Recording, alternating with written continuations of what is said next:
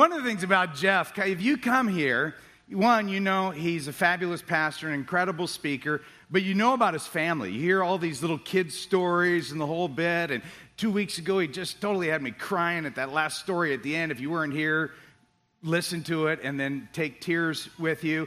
But I thought, you know, as a speaker, I'm a speaker a lot. This is probably the seventh, eighth time this year speaking here.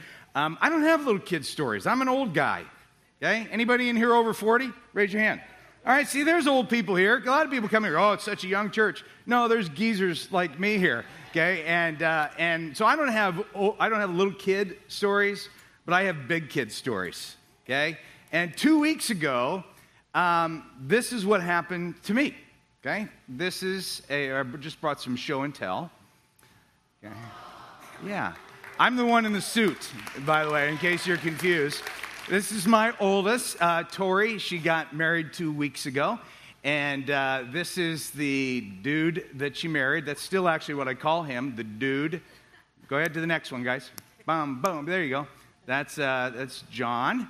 And they're very, very happy. And this is my smoking hot wife. Me and her walking down. She's going all Hollywood on us, you know, wearing her sunglasses just to hide the tears. But that was, that was, um, that, those are my little kids' stories. And they just got back from their honeymoon a couple days ago in Tahiti. Oh, yeah, Tahiti. Like, apparently Hawaii wasn't good enough for them. They had to go to Tahiti. Not that I'm bitter at all, because Kathy and I, 30 years ago, we had a great time on our honeymoon in, in Fresno. Uh, but they were opening some presents at our house, and afterwards, um, John and I were watching the NBA championship game. And, uh, and I thought, it, as we were watching, okay, this is like, this is like son in law, father in law time. And, and I've actually never called him until just now. I've never called him my son in law before. I've actually called him the dude that's marrying my daughter, who's not good enough to marry my daughter. But he, you know, nobody is, but he's the best of the worst. So, um, we're watching the game, and it realized, it dawned on me, there is such a difference between the younger generation and the older generation. Partly because we're watching the game, I'm just, I'm just asking questions out loud. Like, I, you know, I wonder how old LeBron James is. And that place looks packed. I wonder how much it, it, it seats. And how did they get Usher to sing the national anthem? And before I'm like done, he's going, LeBron James is 30 years old. The arena seats 20,500, and Usher's parents live in Akron, Ohio. I'm like, what? What? And I look back and he's, you know, me, me, me, me, me, me, you know, he's just totally nerding out on it on his phone. And I thought that is that is one of the major differences is because the, the younger generation, they don't have to work for answers. They don't even know what an encyclopedia is. They can't navigate an almanac, okay? I mean, it's just, we're a culture of instant answers. And for some of us, you know, I've tried to play that game because I have an iPhone, so I, I can talk to Siri. But either Siri is an idiot or I'm an idiot because Siri, does anybody else have problems with Siri? Let me see. Oh, yeah, many of you. Because I'll be like, hey, Siri, is Christmas on Sunday this year? Christmas is on December 25th, Doug. Uh, well, I, I, know. I just want to know if it's on Sunday. Or I did one about food allergies, uh, list of food allergies. Siri comes back. There are 15 casinos in Nevada. You know, I'm like, where did that come from? Quit using my name, Siri. I hate you. And when you tell Siri, I hate you, Siri says, I am here for you, Doug. So that's, that's the world. Now, let's be honest. For most of us in here, we wish, when it comes to our faith, we wish that we could treat God like we treat this little phone, right? I mean, we wish that we could be a people who, if we had questions and we needed answers, that God would give them to us immediately because we are an instant information culture. Like, God, who will I marry? God, will my marriage ever get better? God, who, you know, am I always going to feel this way? God, I don't know what to do with my, my kids. God, when are we going to get pregnant? God, what is the date of my anniversary? You know, whatever it is, we, we, we live in this immediate response culture. But unfortunately, God doesn't work that way. And so our ability to listen to God's direction, to discern what He wants to say to us, oftentimes is very confusing. Now, when there are this many people in a room, here's what I know to be true we are at different places spiritually. For some of you, you are you got it all together. I mean, you're spiritually, you are you're you're way up there. I mean, you're like Jesus Jr. and congratulations. Okay, you you know, you got it together. And then there's others who you're struggling and stumbling, you're trying to follow Jesus, but it's just like it's confusing and you like parts of your old lifestyle, you're not exactly sure, you're, you're kind of in this, this stumbling, struggling area. And there's others of you over here that you're, uh, you're just getting started. You're curious. You're investigating. You're wondering is this God thing real? What is faith? What does it mean to be a follower of Jesus and everybody in between? So, no matter where you are spiritually, what I don't want to do is we talk about listening, is I don't want to assume my knowledge on to you. So I want to start with some real basic stuff as we're really in part three of this series on listening. And let me just go real basic. God has a history of speaking to his people. Okay? Not in an audible voice, unless you're very, very drunk. Okay, but God has a history of speaking to his people. But most of us in here, if we were really honest, we don't think it's an accessible voice.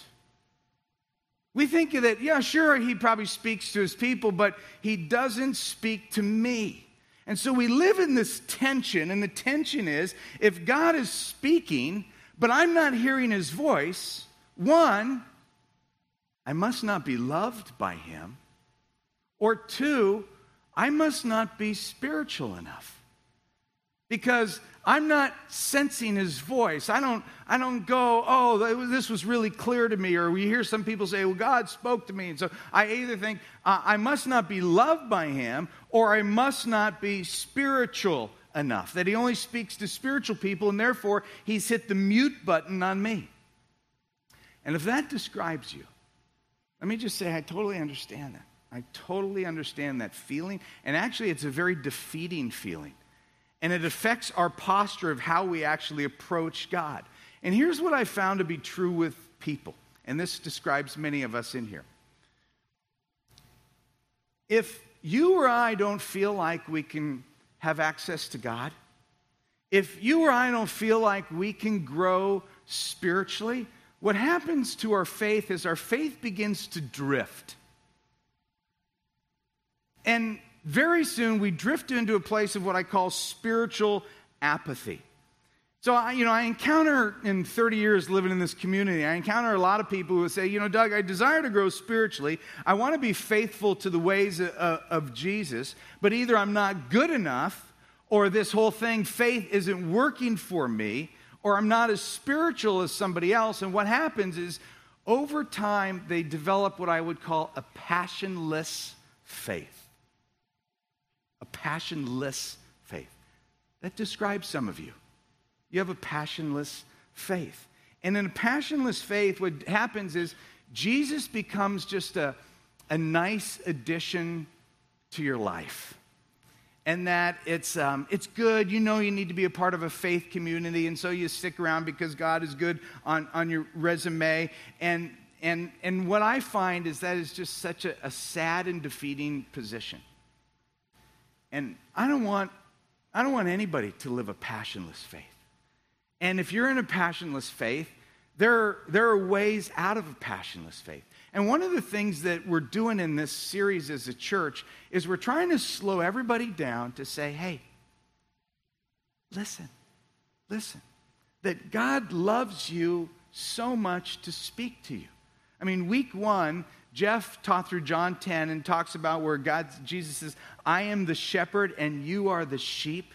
And I know the sheep and I love the sheep, and the sheep listen to my voice. That God is talking to sheep. And sheep, what do we know about sheep? They're dumb, right? Sheep are very, very dumb. If you were to study sheep, which, you know, who hasn't? Right? Uh, you know, they have very, very small brains. They're dumb animals. They're described as dumb animals. They just, they, they, they, they run and they don't bend their knees. You've seen them run, you know, like, they, and they have knees. They don't bend, they're dumb, all right? They're dumb. But here's the reality of, of the dumb sheep is the dumb sheep, even though they're dumb, they can still hear his voice. They can still hear his voice. Where does his voice come from? It comes from the Holy Spirit, which is what Mike talked about last week. And he gave us like this master's degree education on the Holy Spirit. It was just excellent, excellent content. So grab your notes. And what I want to do this week, I, I, I mean, I just being being here for the last two weeks in terms of listening to content, I'm going, what can I talk about that hasn't been covered? And what I decided to do, a little risky, I think, is I'm just going to take you on my own journey. I'm going to take you on my journey, the journey of Doug Fields, of how I have learned to listen to God's voice. It's been a 35 year journey. I came to Christ as a teenager. And I don't want to make it simple or simplistic. What I want to do is I just want to go through my journal of how I've learned to listen to God. And my prayer has been that somewhere in my story, there will be this aha for you. And you go, oh, that, I need, I need to consider that. I need to think about that. Okay, so let me just walk you through this with the prayer that I think God could speak to you today. First is this, and I didn't put numbers by them, but there are, there are five major learnings here. And the first is this that I live with a sense of confidence that God wants to speak. That this is a this is the foundational posture that I embrace is that God's presence is in me through the Holy Spirit. And so for me, listening to God begins with this, this foundation, this knowledge, this, this confidence that God is not this distant deity, but that God is, is right here. He's close, He's personal. See, some Christians, they live their life as what I would call a, um, a deist Christian. You know what a deist is? A deist is somebody who believes that God started this whole cosmos, that God got the whole thing kind of spinning, that God is deeply involved in creation, got the planet spinning, and then took off. That's what a deist is. That it was a God of a creation, but his God's not personal. So, for a lot of us, we live our lives, say, I'm a Christian, but really you're a Christian deist because you believe that God is so distant and inaccessible. But that's not what the Bible teaches. Okay? Take a look at this verse in 1 Corinthians 13. This represents dozens of verses. But where it says, Don't you realize that all of you together are the temple of God? Where does God reside? And in the temple. And that Spirit of God lives in you. That your body is a temple and the Spirit of God lives within. See, when I have this foundational belief that God is here, that He's through the power of His Spirit, He occupies residency, and I start with that foundation, well, then I approach Him with a sense of confidence. This, use this stool for example. This stool, I approach this stool with confidence. I have no fear that this stool isn't going to hold me up. Okay? When I, when I look at this, I don't walk up to it and go, oh, whoa, whoa, what a weird looking chair. It doesn't have a back. Maybe I'll fall. I, I, I, I, no, I approach it with a sense of confidence, right? Because I know that even, even with my body, this stool will hold my body. Now, if I was to look at this mic stand, I might not approach the mic stand with the same idea to sit on that. Okay, that would be very uncomfortable. And if I tried, I would not try it in front of a crowd. And uh, I, I, just, I, I, I wouldn't do it. Okay? Now, I don't approach, I don't approach that stool with, with anticipation. I don't approach with fear, like, oh, God, I, I wonder if. No, I approach it with a sense of confidence. And for some of us in here, we've got to get our faith to that place of confidence where we we know and believe, and it's foundational that God's Spirit is here and wants to speak to us. Because think about it. Let me just give you some questions to noodle on. If God promises occupancy, okay, residency, a word in the Bible is used a lot as dwelling. If he promises occupancy in the life of a follower, don't you think he would care about the direction of that life? Absolutely. That does God's Spirit occupy my life so that I can wander alone and waste it?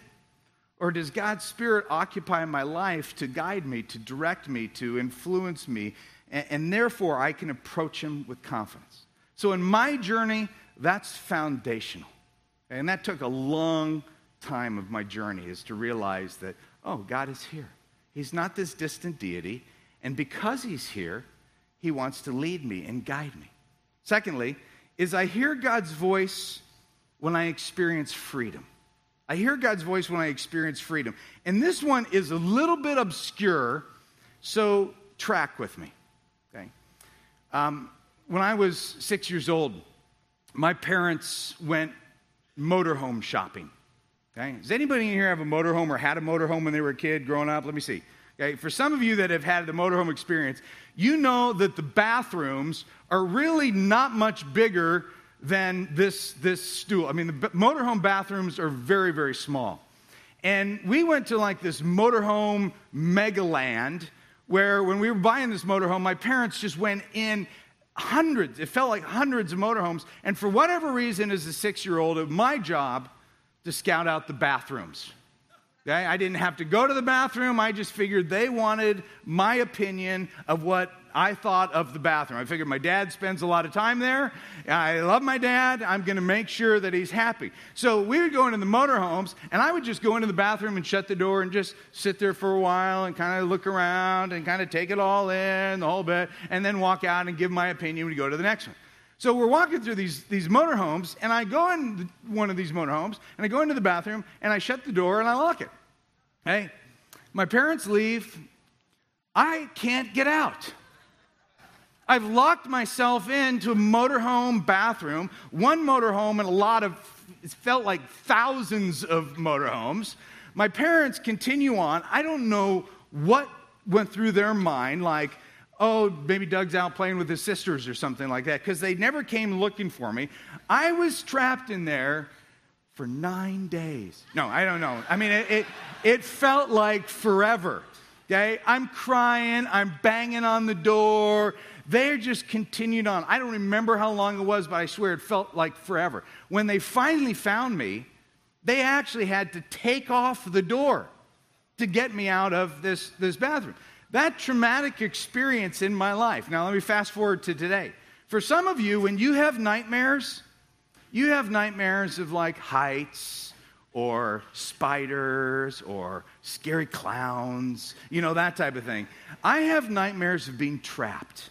And when I have a nightmare, I am, I am, and I was worried about even using this illustration because I, when I went to bed last night, I literally, I prayed more to Jesus that I wouldn't have a nightmare about being trapped than I did for this message. I was, I, I just, but when I have a nightmare, I'm trapped and I can't get out of this space and I panic and eventually I wake up because I've urinated on myself is, is basically, don't judge.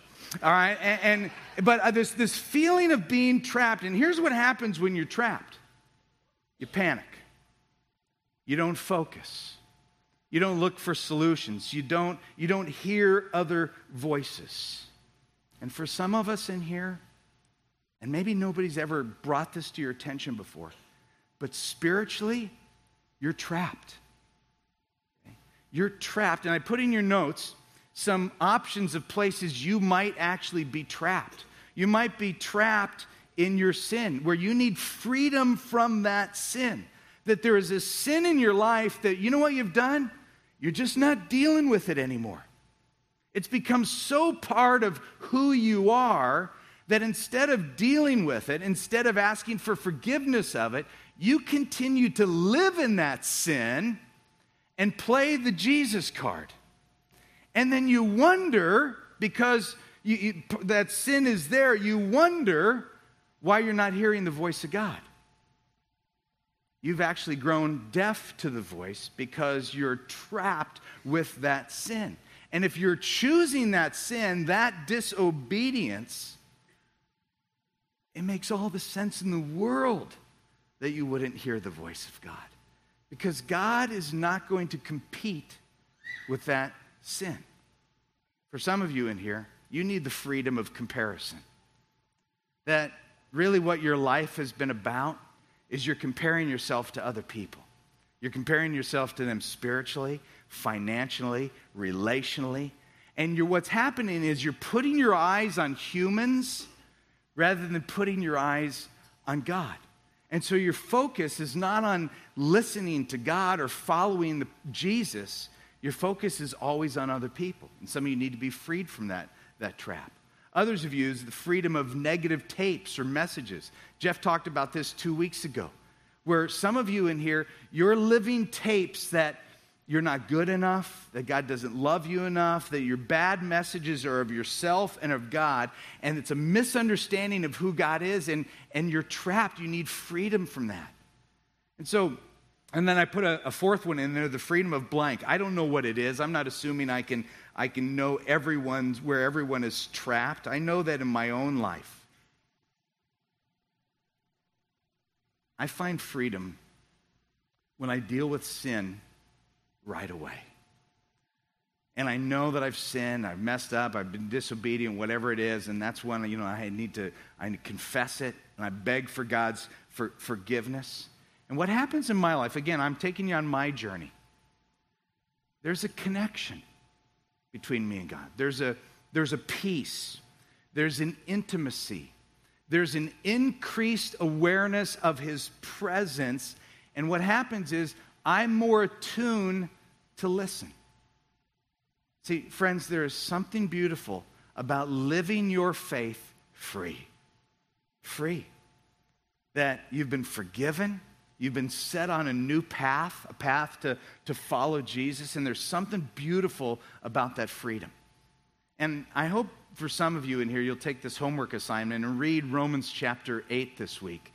But what I want to do is, I've just taken some of the verses of, of Romans chapter, and I just want us to read this with the idea of how God's Spirit frees us up. And look at the result of this. And starting in verse 1, it says, So now there is no condemnation. Big word that means blame, sentence, judgment. There's no judgment for those who belong to Jesus Christ.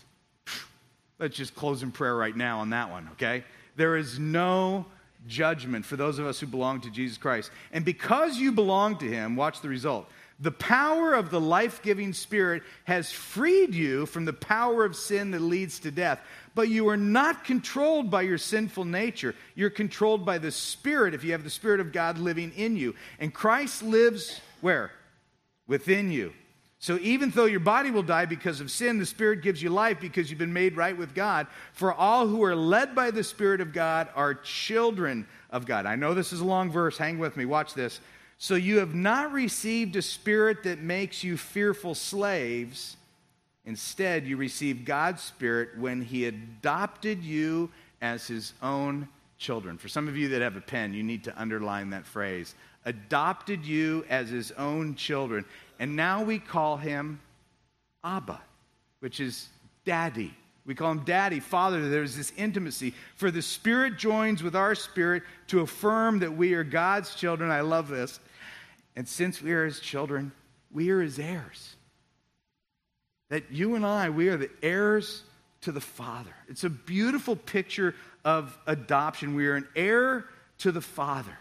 We have a dear friend who is uh, adopting a child from Haiti. In the process, the child hasn't come back. They're going through all the legal stuff. It's been about two year process. And this child, in the language that we're talking about, is trapped in this, this orphanage. And it's okay, the child's surviving, but the child is trapped in, in, in poverty. There's some pain associated with the, the situation. There is a dismal future for this child, but this child is about to be rescued and adopted, and then will become the heir to this new family. It's a beautiful picture, and that's what happens to us spiritually, that we are adopted. And some of you that are trapped, please, please hear this as, as gently as I can say this. God is not distant from you. God is not distant from you. Okay? That He's just not competing with the sin that you're choosing. Okay? Because He's already freed you of that sin by dying on the cross. He's already forgiven you of that sin. Okay? And an opportunity, He's given you an opportunity to be rescued for that. So, some of us in here, we're not hearing the voice of God because we're making decisions to trap ourselves and we're not living in the freedom that Christ has to offer. All right? Heady, it's heady stuff. All right? So let me move, continue in the journey, as in the journey of listening to God's voice. Um, the third action, or the third way that I hear, is I hear God's voice when I find quiet. Okay? When I find quiet. This is the third week in, the, in a row for this particular point to be mentioned in different ways. Jeff said it different, Mike said it different, but the reality is quiet is an essential ingredient for both listening and spiritual growth. But in a, in a world where noise is everywhere, some of us just can't handle silence because we've conditioned our lives to need noise. Think about your own world for a minute. You wake up to noise. Some of you have music in your shower. You shower with noise. There's always noise on in the house. You get in your car and you make sure there's more noise. There's work noise. After work, we go home. There's human noise. We actually have to turn up our electronic noise to, you know, flush out human noise at times. When we want to relax, sometimes we'll go, you know, I live in right out in the, by the, the mountains, the canyons, the Saddleback Mountains. We go walk in nature, but we put on headphones to listen to noise and then we can't fall asleep, so we download nature sounds, you know, in order to sleep, right? We're psycho. Okay, we're, we're psycho people. Two weeks ago, when Jeff gave us the one minute, does anybody remember this? Jeff gave us one minute of silence. Now, that was wedding day, so I wasn't here that day, but I listened to it on my run. When I go running, I listen to messages. Okay, when I, I shouldn't say running, I should say jogging, because running indicates some form of speed. So when I go jogging, I listen to messages. And I listen to messages because if I concentrate on the words, I don't have to concentrate on how much I hate running and how much my body hurts. So the more words, the better. And I actually have a player where I can speed up the words. So Jeff sounds like a chipmunk, and, and it just and it mean, and I'm like, oh, I just I just keep running. Okay, I listen to the words. Then Jeff gives us that one minute of silence, and I thought I was going to die. I'm like, get over this minute. I mean, come on. My body hurt. I felt like it was mile 25 of a marathon. I mean, we, we, just, we just hate noise or silence. And one thing, and this is a little radical for you to experience quiet, some of you are not going to like me, and I understand, that's okay, is you've got to find times where you turn this off. Okay, you got to turn this off. And especially those of you who always have it connected and you wear like the little earpiece and you like walk through town with that thing, satellite dish from your cranium. You're a dork if you do that, all right? 1995 call, take it off, put it in your fanny pack, all right? At some point, at some point, we got to learn to, to remove ourselves from this because this is noise. And if it's not verbal noise, it is activity noise that we are always on. And because of this, we don't experience any solitude. years, many, many, many years ago, slaves used to wear earrings to indicate that they were part of a, a uh, plantation, something where they would say, Oh, you are, you belong to that master because of that earring. I think there's a common day metaphor there. For some of us, we are slaves to this. This has become our, our master. And we, we're going to experience quiet. We need to figure out how to separate ourselves, even for short amount of, I'm only talking minutes. And for some of you, you're like, I can't do that, Doug. You're nice, but, you know, I'd rather tithe more at church than get rid of my phone. Okay, I, I, I, I understand. Now, I want you to understand a little bit why I'm pushing for this, this quiet. Is in the Old Testament, there was a prophet by the name of Elijah. And Elijah did some pretty amazing things. I mean, I'm talking wild stuff. And I, I hope if you have time this week, you'll read what Elijah did because it's an incredible story. But I want to take you to the end of the story. After he does these incredible things for God, it's a winning thing.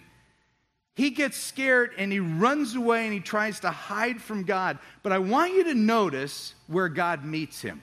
Okay, let's take a look. 1 Kings 19. Go out and stand before me on the mountain, the Lord said to him. And as Elijah stood there, the Lord passed by, and a mighty windstorm hit the mountain. It was such a terrible blast that the rocks were torn loose, but the Lord was not in the wind. After the wind, there was an earthquake, but the Lord was not in the earthquake. After the earthquake, there was a fire, but the Lord was not in the fire. And after the fire, there was the sound of a gentle whisper. And I want you to see this because I think for some of us, we've got to understand that God speaks, but this is the sound of his voice. It's a gentle whisper. If you turn your notes over, I, I put there that most Bible translators use a soft whisper, or hardly a sound. And I gave you some other translations that I just thought were interesting for us to consider the voice of God. There was a sound, thin and quiet. That's in the contemporary English Bible. There was a quiet, gentle sound in the New Century Version. In the King James Version, it's maybe the only verse I like in the whole version, is that his, his voice was a still, small voice. I love that picture. A still small voice. Notice, it wasn't in the noise, and it wasn't in the activity. The voice of God came in a gentle voice. And I often wonder how many times, and I'm sure thousands over 35 years of following Jesus, how many times I've missed the still small voice of God because I was too noisy. See, in church world, what we've done is we've tried to teach people to have a time that is quiet. And we call it what? A quiet time. We're very smart that way, okay? And, and why a quiet time? Why quiet? Because here's how God speaks to me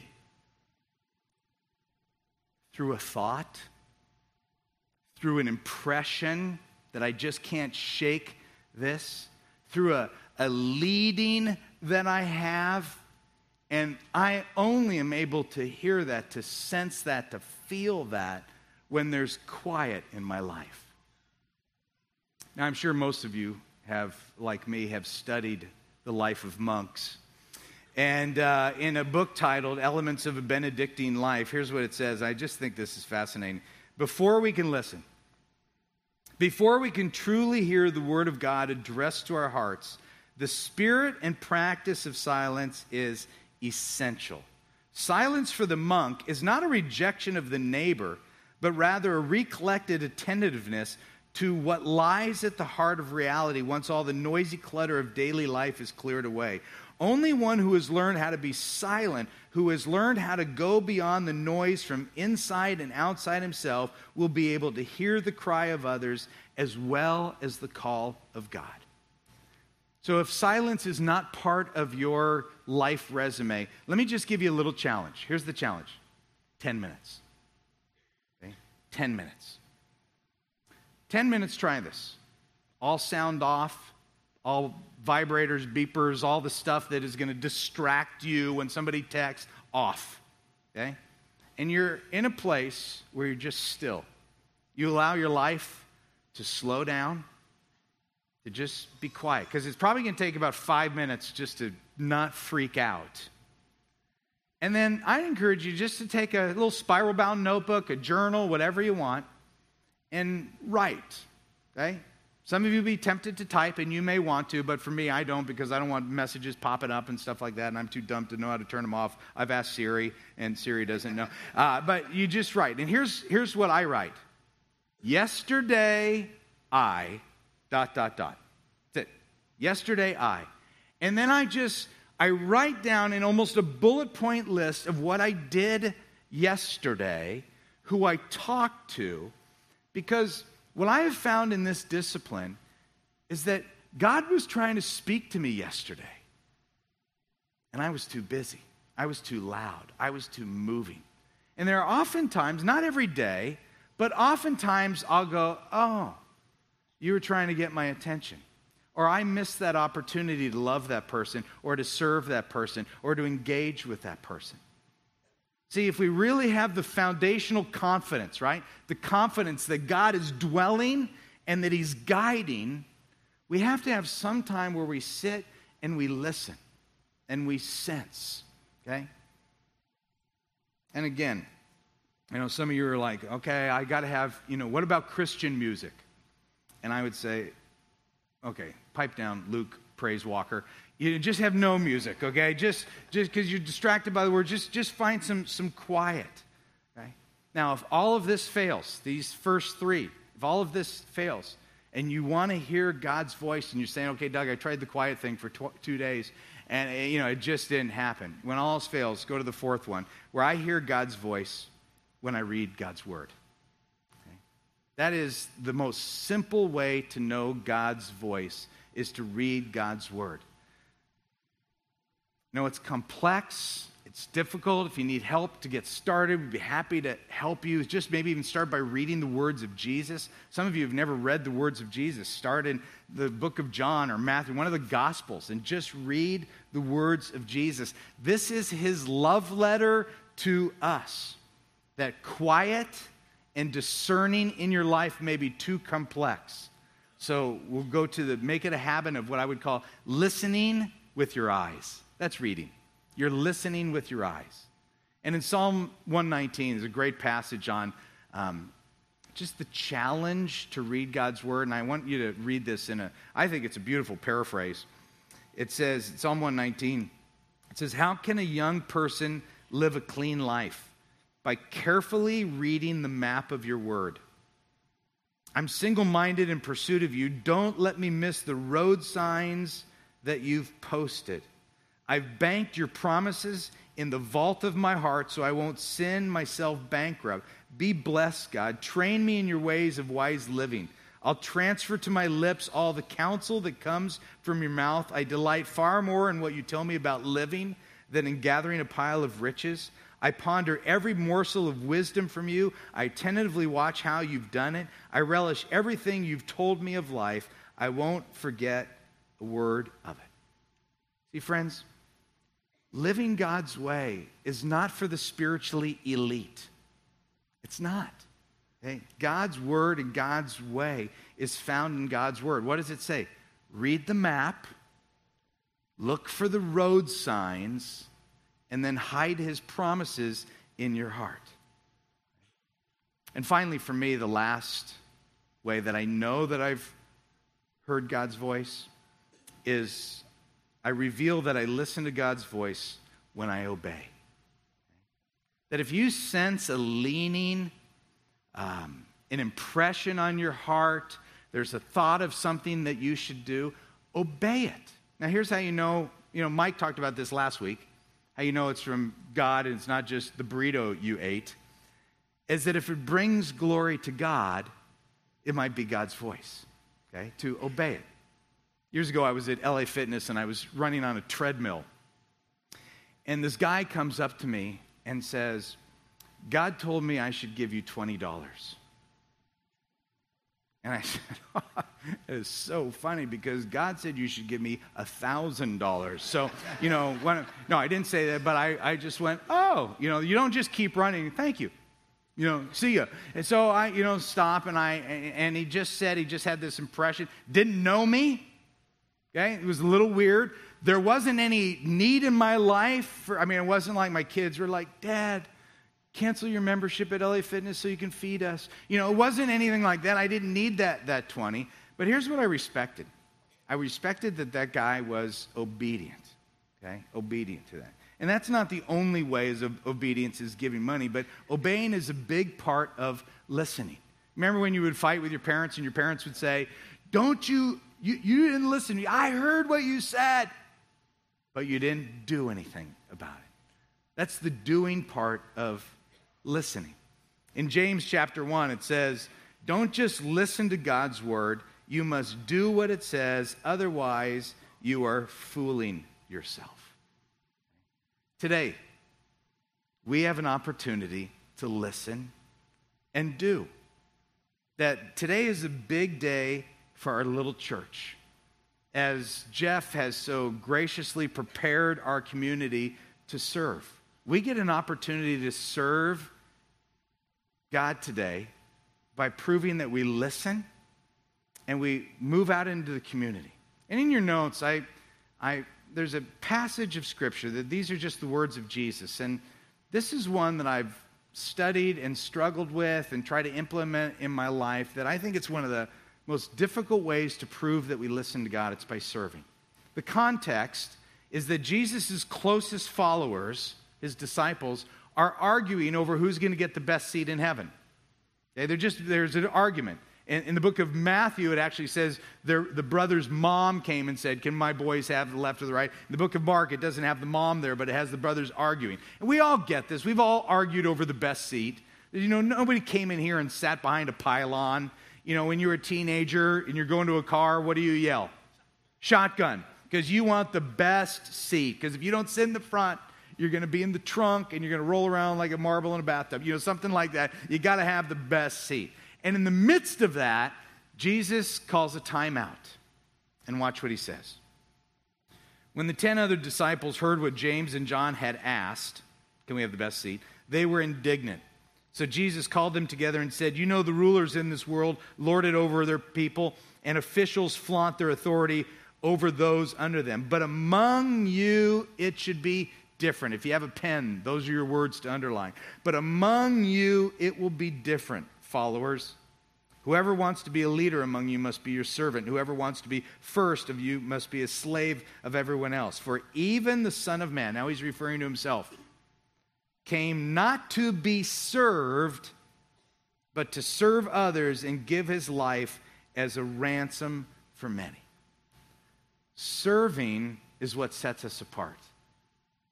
You know that somebody is listening to the voice of God when they're serving in their life. We don't love this language. I mean, did anybody notice the slave language in there?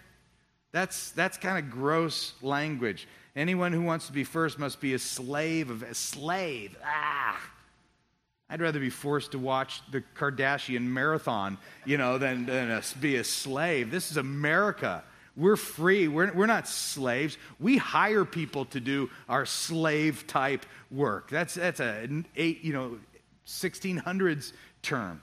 But here's the important difference slaves were captive. Slaves were captive to an evil, inhumane system created by humans. The important difference is you and I, we're free. We're spiritually free. We're adopted as heirs of the king. We're invited into a spiritual system known as the kingdom of God, a kingdom where there are not captives forced to serve against our will, but free. And through that freedom, we serve others.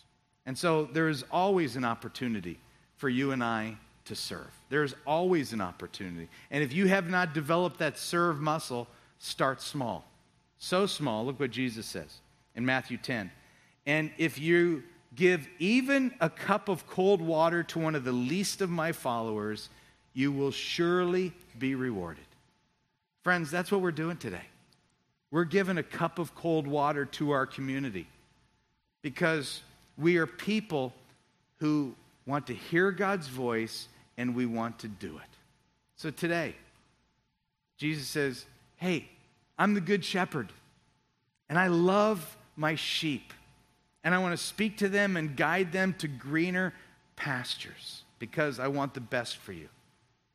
Listening is not for the spiritually elite.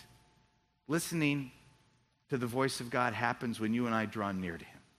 So let's draw near to Him, okay? Let's pray. And you might respond by drawing near in, in, in times of quiet, maybe in this time as we move into some song that you just need to still your heart and be quiet. Maybe you need to come up here and be prayed for. You might respond by, by writing a sin that you're living with and living in. Write it and, and roll it up and put it on that prayer wall. It's just a, a physical way to give that to God. Jesus, thank you that you call us to be different. I pray for those in here who um, we struggle to hear your leading, your prompting, your guiding. For those that are trapped, would you free them? Give us the courage to be people who seek that freedom. Thank you for making it available to us by dying on the cross in our place. Pray in your name. So, as Pastor Doug was uh, speaking, he was talking about getting a sense and uh, being obedient. And I believe that God was speaking to me while I was sitting on the chair. And I, I just want to be obedient to what he was saying. Uh, so, I believe that somebody in here, I don't know who it is, but they need to hear this. So, I'm just going to read it if that's okay. And if this is you, please receive it. So, God's willingness to work in your life is not dependent on your level of spirituality, nor your faith in believing you are loved. He will work in spite of your failures, your mistakes, or your doubt. He sent His Holy Spirit to come and dwell inside all of us, not just the super spiritual or the super faith filled believers, but all of us. It's your choice to welcome the Holy Spirit into your heart to allow God to work in your life. It's not about being qualified to be a vessel, it's about your willingness. So, are you willing? Are you willing to serve? And I just wanted to welcome you. If you are willing, why don't we stand and let's welcome the Holy Spirit into our hearts? Let's be obedient.